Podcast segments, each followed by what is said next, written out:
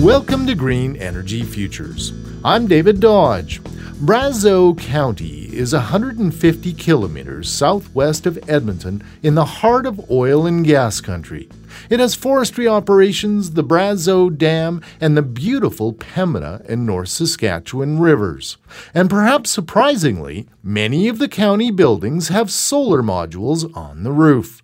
Bart Guion is a rancher, businessman, and the county reeve. We caught up with him at an event celebrating their solar projects. Uh, what we're doing is we're showcasing this solar initiative. We had a lot of bright minds that were trying to shine the light on the current state of affairs in regards to solar energy, and we were looking at some economic opportunities as well as trying to do our environmental piece as well. Brazeau County worked with Enmax and Great Canadian Solar to install two hundred seventy-nine kilowatts of solar, more than nine hundred solar modules. We've put solar panels on our county office building where we hold our meetings. We've got it on our shop.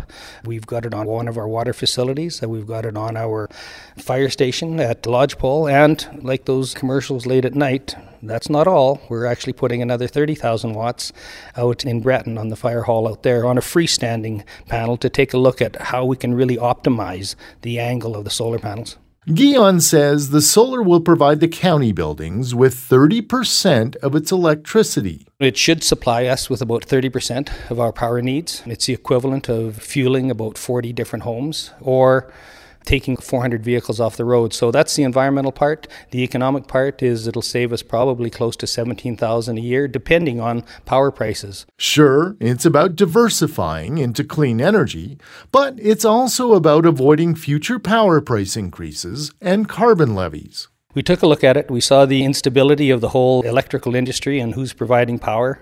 Uh, we saw that the governments were looking at adding the carbon tax. So we just thought that we'd try something that might be able to help stabilize our energy costs. Guion says solar energy will pay off in the long term. For us, we're looking at right now around twenty years, but as energy prices go up, that could drop to fifteen or twelve years. And then we've got free energy for the life of these panels. The Brazeau County office is on the outskirts of Drayton Valley, Alberta. We're clearly an oil and gas town. That's what fuels this county. We've got forestry, and they're a significant contributor to the jobs, and we've got the agriculture and the tourism, but clearly it's oil and gas.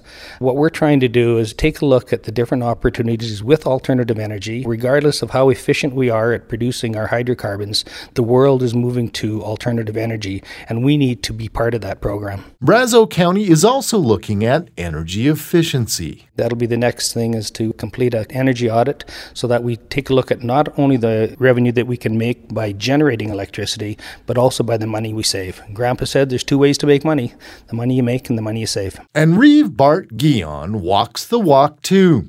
He has forty kilowatts of solar on two of his own ranches. To date, since January, I've generated fifteen megawatts of power, which equates to eight hundred dollars or nine hundred dollars savings already, and that's just in the winter months. So I'm really excited to see how it'll perform over the summer and for the next twenty-five to thirty years. Brazeau County seems to be taking a very pragmatic approach to an uncertain future.